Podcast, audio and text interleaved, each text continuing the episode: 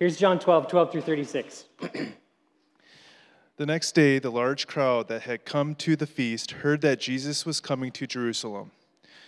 So they took branches of palm trees and went out to meet him, crying out, Hosanna! Blessed is he who comes in the name of the Lord, even the King of Israel.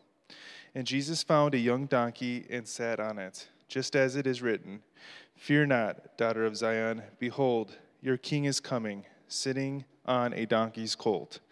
His disciples did not understand these things at first, but when Jesus was glorified, then they remembered that these things had been written about him and had been done to him.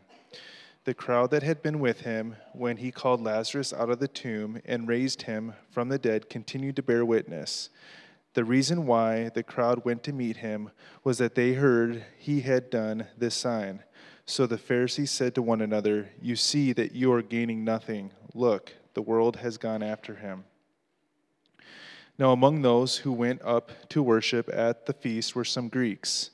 So these came to Philip, who was from Bethsaida in Galilee, and asked him, Sir, we wish to see Jesus. Philip went and told Andrew. Andrew and Philip went and told Jesus, and Jesus answered them, The hour has come for the Son of Man to be glorified. Truly, truly, I say to you, unless a grain of wheat falls into the earth and dies, it remains alone. But if it dies and bears much fruit, whoever loves his life loses it, and whoever hates his life in this world will keep it for eternal life. If anyone serves me, he must follow me, and where I am, there will my servant be also. If anyone serves me, the Father will honor him. Now is my soul troubled? And what shall I say? Father, save me from this hour. But for this purpose I have come to this hour. Father, glorify your name. Then a voice came from heaven I have glorified it, and I will glorify it again. The crowd that stood there and heard it said that it had, been, that it had thundered. Others said, An angel has spoken to him. Jesus answered, This voice has come for your sake, not mine. Now is the judgment of this world. Now will the ruler of this world be cast out. And I, when I am lifted up from the earth, will draw all people to myself. He said this to show by what kind of death he was going to die. So the crowd answered him, We have heard from the law that the Christ remains forever. How can you say that the Son of Man must be lifted up? Who is the Son of Man? So Jesus said to them, The light is among you for a little while longer. Walk while you have the light, lest darkness overtake you. The one who walks in the darkness does not know where he is going. While you have the light, believe in the light, that you may become sons of light.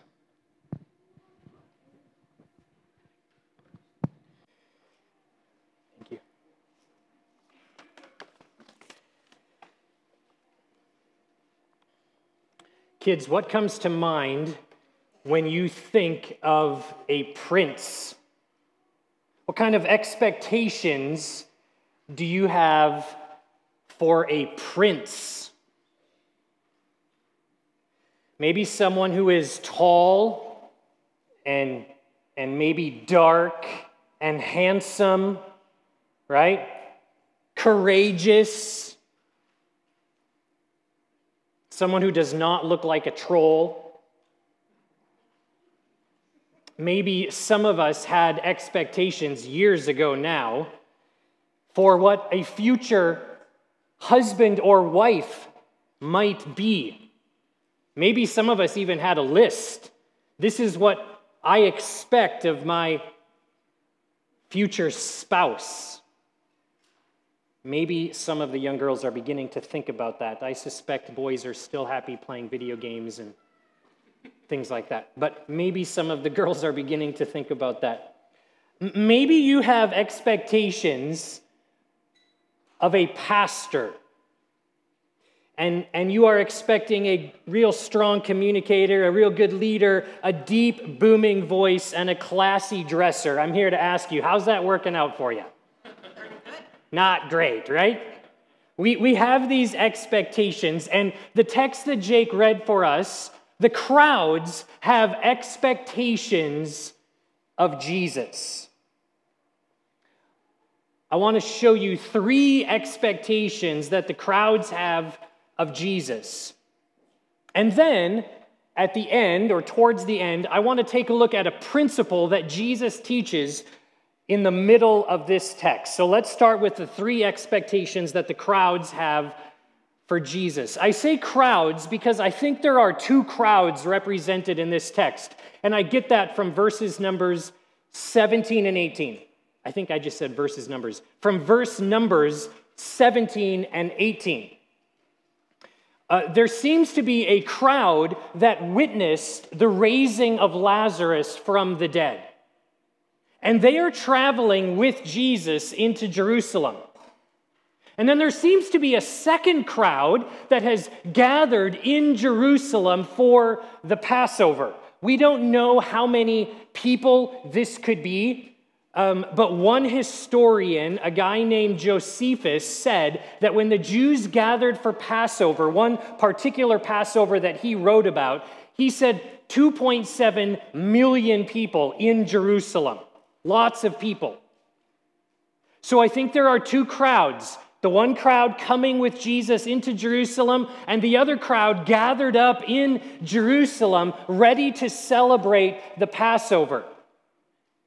But the crowd that's coming with Jesus is stirred up because they have just witnessed a resurrection. They can't stop talking about it. Did you hear what Jesus did?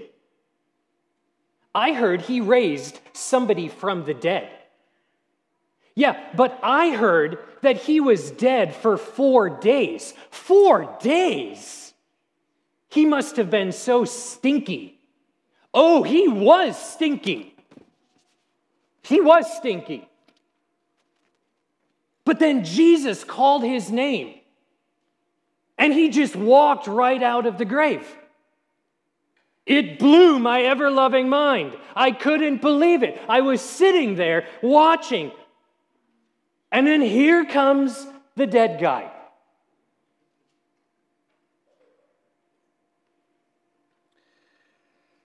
If Twitter was a thing, then Jesus would be trending.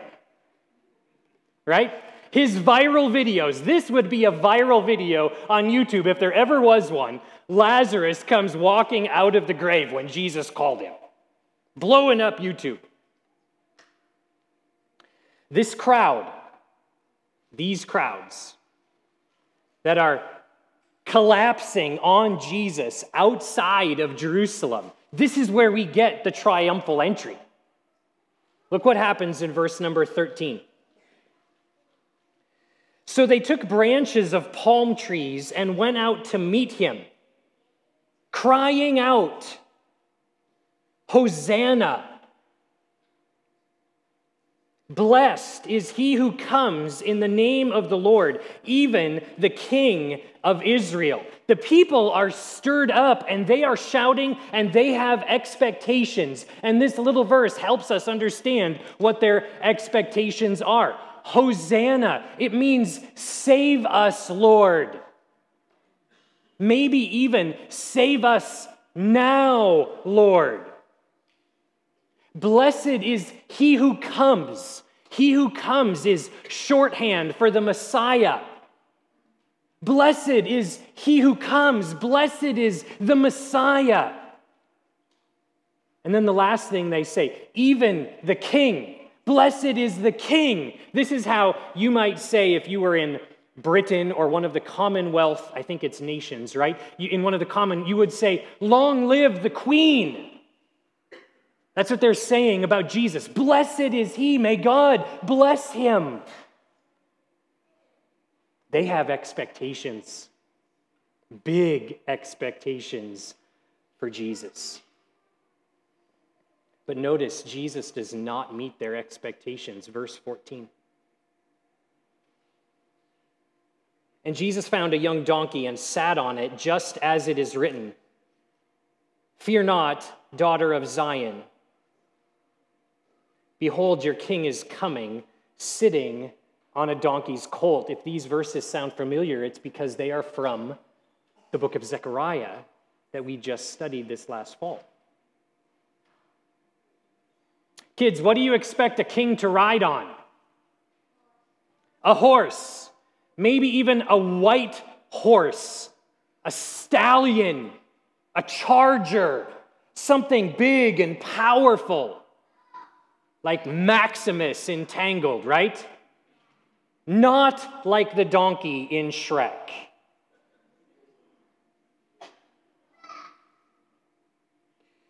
But here comes Jesus with all of these amazing expectations and these two crowds all stirred up and excited about him and what he is going to do and how he is going to save them. And here comes Jesus riding into town on a donkey. What would you think about a king who rides on a donkey instead of on a powerful white horse? You know, he is not what I had in mind. This is not at all what I thought the Messiah would be like.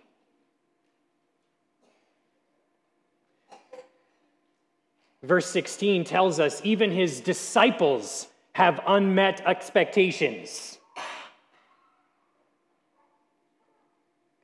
Jesus doesn't meet their expectations. Here's the first reason why because Jesus' mission is spiritual and not political. His mission is spiritual, not political.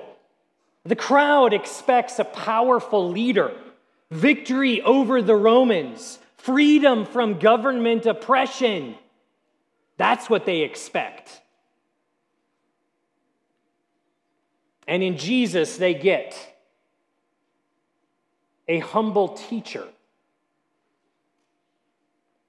a mission to conquer sin and death, and freedom from judgment and guilt. Not at all what they were expecting of the Messiah. How do you respond when Jesus does not meet your expectations? What happens in your heart when Jesus does not give you what you ask for?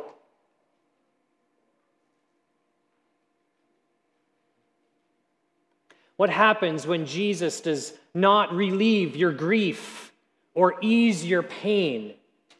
What happens when Jesus does not answer all of your why questions. What happens when Jesus does not resolve your stressful situations at work? Or when he doesn't fix your broken family relationships?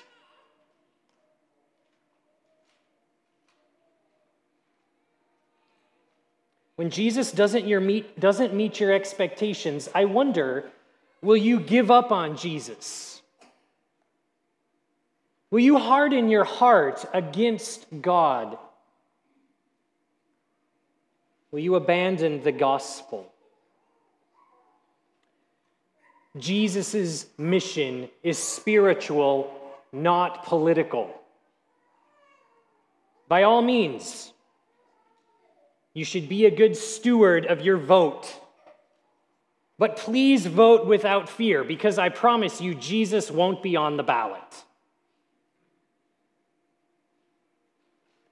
The one who humbly rides the donkey into Jerusalem, that one reigns now and forever from his throne at the Father's right hand. No one votes for the King of Kings. Is that true? No one votes for the King of Kings.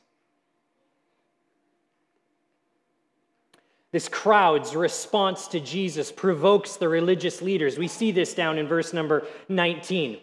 So the Pharisees said to one another, You see that you are gaining nothing.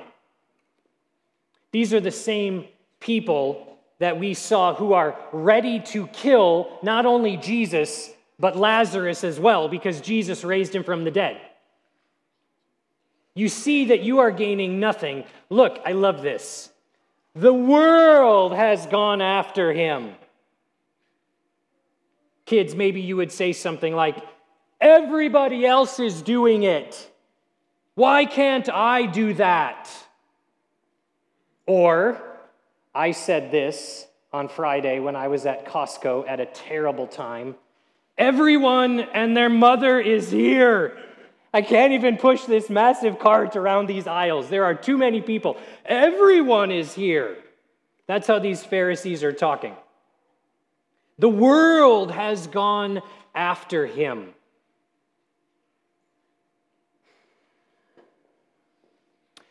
There is some irony here in these words that's masked to us in the English language, but I want to offer it to you because I think it's worth noticing. When these Pharisees say, the whole world is going out to him, what do they mean? Well, they mean everyone in Jerusalem. That's the scope of their world. But John, as he records their words, John uses the word, the real word for world. The same word that he's going to that he used already in John 3:16 when he says, "For God so loved the world that he gave his only son." Their scope is all of Jerusalem. All of the Jews are going out to him. They're all going to believe in him. And John says, Oh, you have no idea. You have no idea of the scope of people who are going to go after Jesus.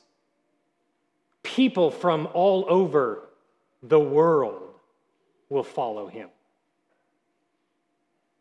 Look what John does next, verse 20. Now, among those who went up to worship at the feast, were some Greeks. So far, it's all been, been all about the Jews. And here, John says, hold on just a minute. When I use that word world, I mean it. Here are some Gentiles, people who are not part of God's covenant in the Old Testament. What's going on here? Verse 20 Now, among those who went up to worship at the feast were some Greeks. So these came to Philip, who was from Bethsaida in Galilee, and asked him, Sir, we wish to see Jesus. Philip went and told Andrew. Andrew and Philip went and told Jesus, and Jesus told answered them, "The hour has come for the Son of Man to be glorified. Something in the coming of these Greeks, these non Jewish people, to Jesus and asking to see him, something in their coming triggered for Jesus that the hour has now come. Up until now, he has always said, The hour is not yet. It's not yet my hour. The hour is not here yet. The hour has not yet come. But now these Gentiles come to seek him. And Jesus says, Now the hour has come. I wonder if some of those who heard Jesus say this were thinking, Finally, finally. Yes, this is what we have been waiting for. The king has entered the city. To the wild cheers of his loyal subjects, we're going to overlook the donkey thing. He's going to make his way to the throne, and he is going to ascend the throne, conquer our enemies, and then he will reign. Glory. But not so fast because Jesus is not done talking yet. Look at verse 24. Truly, truly, I say to you, unless a grain of wheat falls into the earth and dies, it remains alone. But if it dies, it bears much fruit. Again, Jesus will not meet their expectations. They want a king who will ascend the throne and destroy their enemies. And Jesus says, You misunderstand me. I will achieve victory by dying for my enemies. not by destroying my enemies.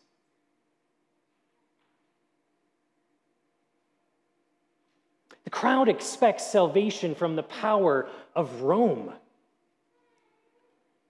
And Jesus is about to save his people from the power of sin.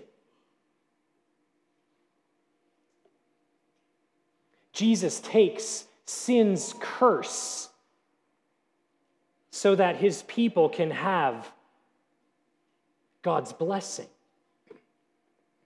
Jesus experiences God's wrath on the cross so that so that his followers can receive God's mercy. Jesus dies so that he can provide eternal life for all who believe in him. Jesus is placed temporarily, temporarily in the grave to ensure that none of his brothers and sisters will stay permanently in the grave. How does that sound?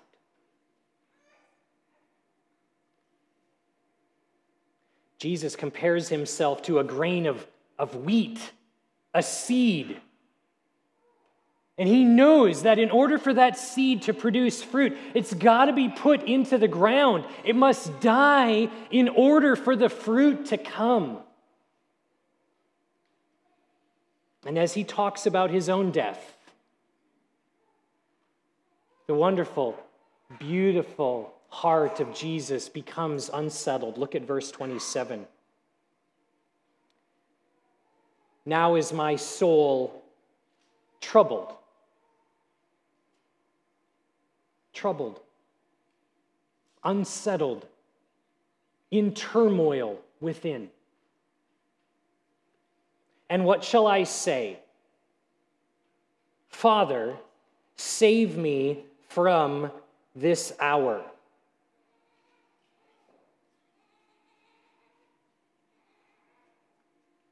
Why is Jesus troubled?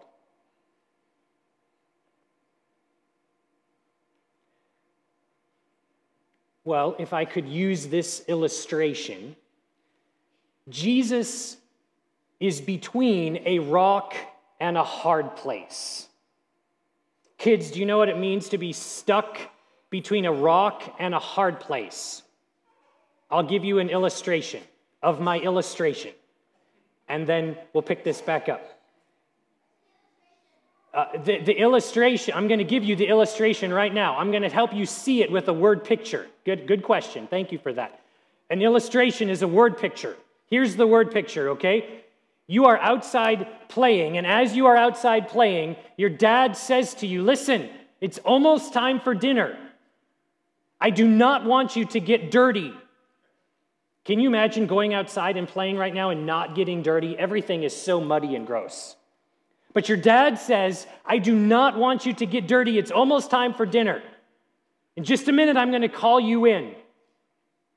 You get so excited about being outside and so excited about the fact that you're about to have dinner that you forget what your dad has said, you disobey him, and you go jump in a massive mud puddle outside.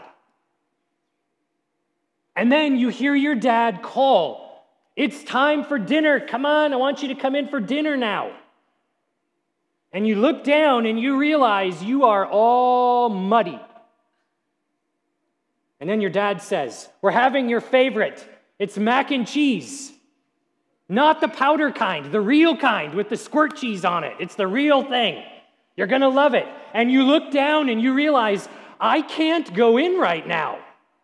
Uh, I am stuck between a rock and a hard place. I want to go in and eat my favorite mac and cheese, but I cannot go in right now because what am I going to tell my dad? Because I am all muddy.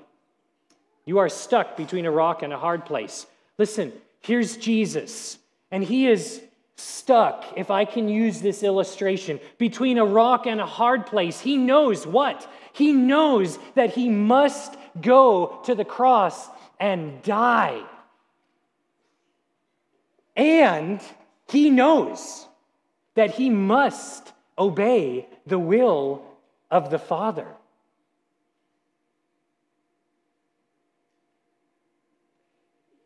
He anticipates that in just five days he is going to suffer all of the pain, all of the grief, all of the hurt, all of the wrath of God. He knows that that awaits him in five short days. And he is wholeheartedly devoted to the plan of redemption. He is stuck between a rock and a hard place. And so his soul is troubled. He is in turmoil in his heart.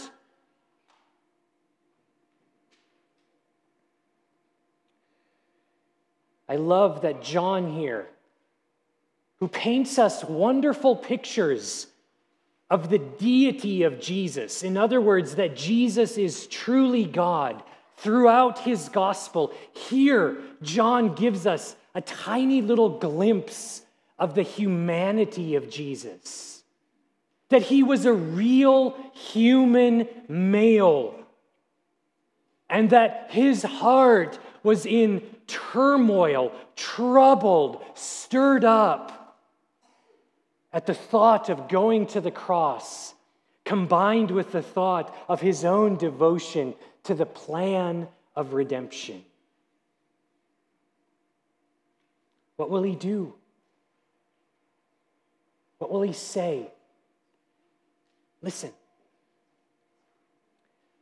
Verse 27.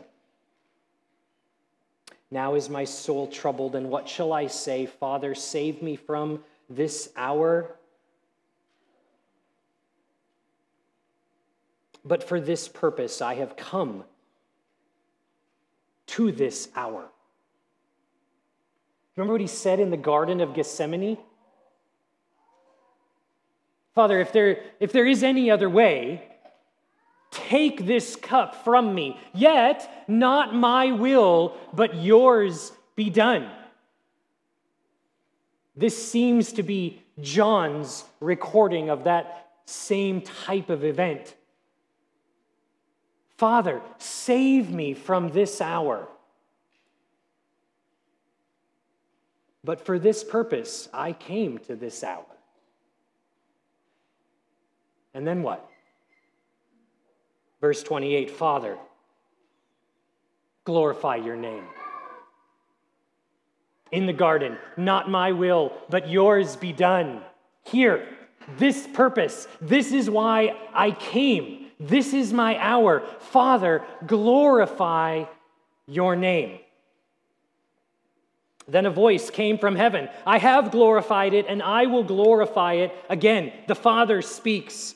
The crowd that stood there and heard it said that it had thundered. Others said, An angel has spoken to him. Jesus answered, This voice has come for your sake, not mine. Now, now is the judgment of this world. Now will the ruler of this world be cast out. And I, when I am lifted up from the earth, will draw all people to myself. He said this to show by what kind of death he was going to die. So the crowd answered him. Notice their misunderstanding, notice their expectation. We have heard from the law. We've read about this in our Old Testament scripture That's how we would understand it. The law from the Old Testament scripture that the Christ, the Messiah, remains forever. He's going to live forever. He's going to be king forever. What are you talking about? I thought you were the Messiah. I thought you were the promised one, the one sent from God, the one who's going to deliver us from our enemies. What, what are you talking about, dying? How can you say that the Son of Man must be lifted up? Who is this Son of Man? See, the crowd expects that the Messiah will live forever. And he will. But first, he will die. First, he will lay down his life. And what they misunderstand is that Jesus will glorify God first by dying and then by rising and living forever. They miss this in the Old Testament scripture. How does Jesus' death glorify God? How does Jesus' death glorify God? Well, Jesus' death glorifies God's holiness. God will not sweep sin under the rug. He never has, and he never will. Sin, in all of its vile repulsive ugliness, grotesqueness, all of it will be gathered up and then poured out on Jesus on the cross. God's holiness will be honored. And so Jesus will glorify that, his God's holiness. But Jesus' death also glorifies God's justice. How so? Well, Jesus makes a full payment for sin. Sometimes we sing together, full atonement can it be? All of the times when we have said, that's not fair. I can't believe that happened to those people. I can't believe that has happened to me. I can't believe I have been so mistreated. We cry out for justice.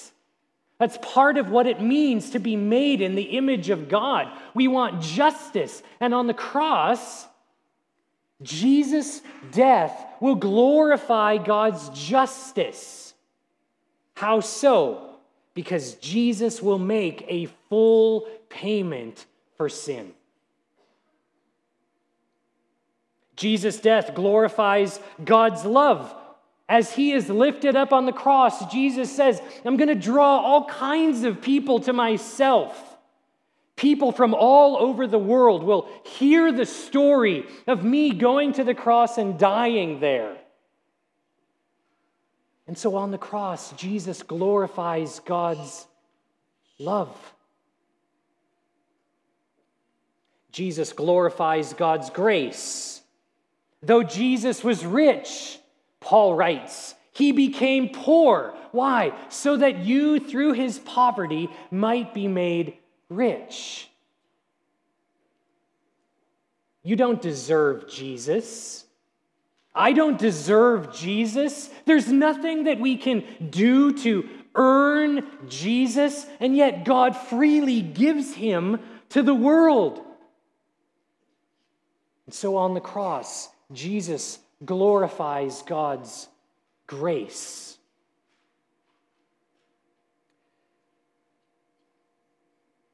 Jesus glorifies God's power as promised in the Garden of Eden. The serpent bruises Jesus' heel, and yet Jesus crushes the serpent's head. And we have recorded for us in the book of Hebrews through his death, he destroyed the one who has the power of death. That is the devil. Through his death, Jesus glorifies God's power. Jesus doesn't meet the crowd's expectations. His mission is spiritual, not political. He achieves victory through his death, not through the deaths of his enemies. And Jesus glorifies God first by dying and then by living forever.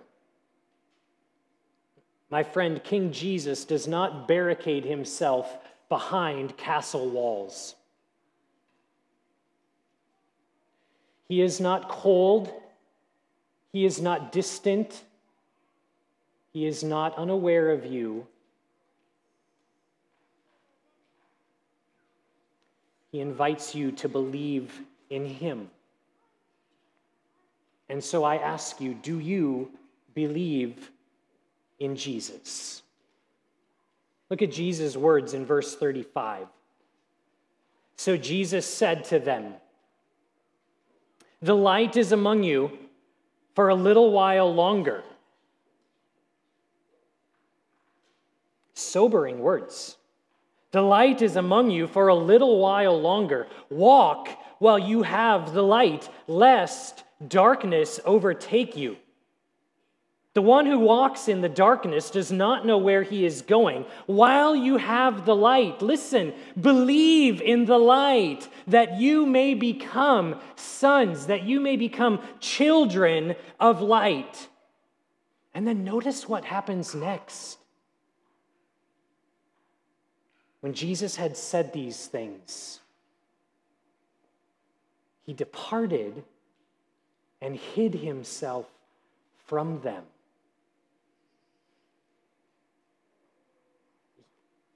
He creates a little illustration for them. The light is only among you for a little while longer. While you have the light, believe in the light. Become a child of the light. And then Jesus removes himself from this massive crowd, these two crowds of people that have conversed on him. And they can't find him anymore. What a sobering little parable Jesus gives them.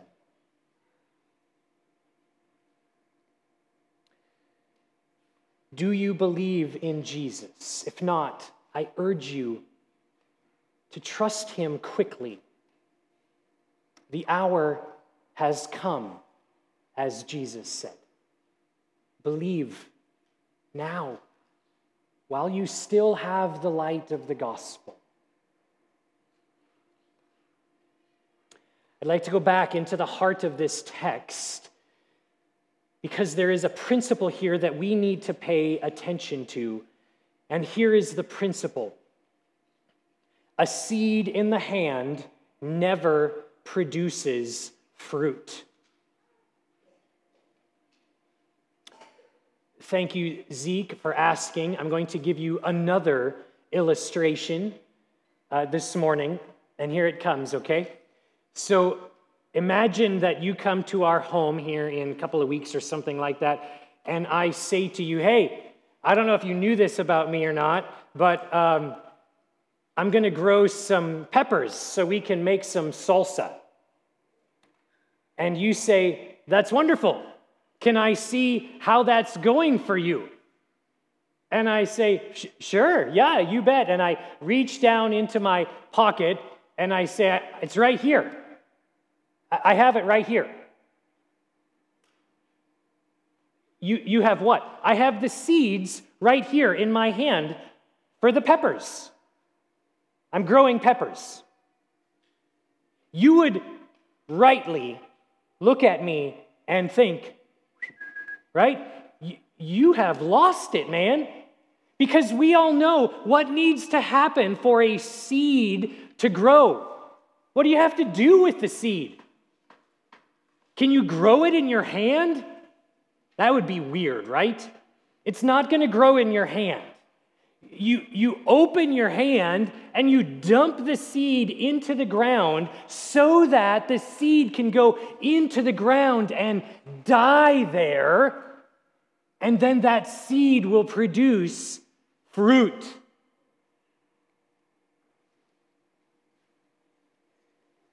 Listen to Jesus' words beginning again at verse number 24. And Jesus answered them, The hour has come for the Son of Man to be glorified. Truly, truly, I say to you, unless a grain of wheat falls into the earth and dies, it remains alone. But if it dies, it bears much fruit. Whoever loves his life loses it, and whoever hates his life in this world will keep it for eternal life. If anyone serves me, he must follow me, and where I am, there will my servant be also. If anyone serves me, the Father will honor him. Here is the choice that, G- that Jesus presents you, child of God. Love your life, and you will ultimately lose it. Or hate your life in this world, and you will gain eternal life. What does it look like to love your life in this world? It, it, looks like making it your goal to always be safe and secure and comfortable and surrounded by very nice things. That would be loving your life in this world. I was just thinking about this this morning living your best life now. That is loving your life in this world.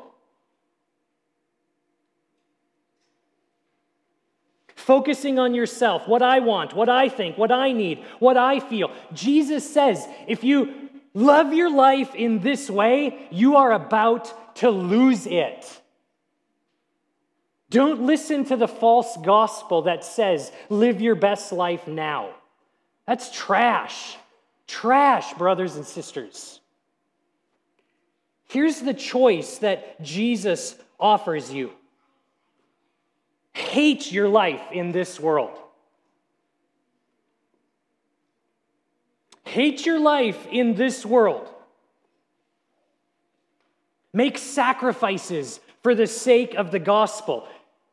Take big risks in faith, believing that God is always working. Instead of thinking that your rights and freedoms are most important, seek first the kingdom of God so that you can say, Take all of my rights, take all of my freedoms away. Just let me tell everyone I can about Jesus. I don't care about my rights and freedoms so long as I can testify about Jesus with my dying breath. Take them all away. Embrace suffering for doing good. Love the unlovely. Bless those who curse you. Be humble instead of proud. Be gentle when you could use your strength to get your own way. Jesus says this choice, hating your life in this world, leads to eternal life.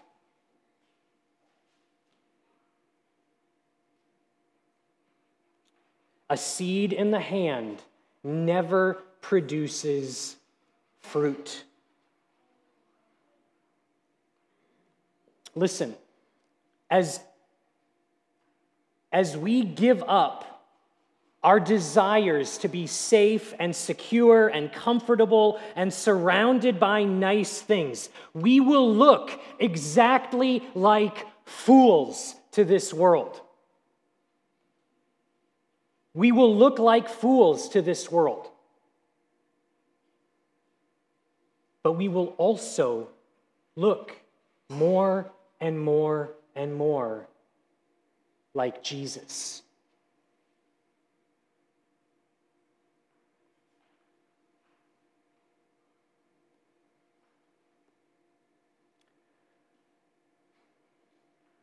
I wonder if you will make the choice that Jesus made. to be on a spiritual kind of mission rather than a political mission, to achieve God's victory by dying for the sake of the gospel rather, rather than destroying your enemies. I wonder if you will glorify God by dying to yourself so that you can live for Him. Following Jesus will always cost you something.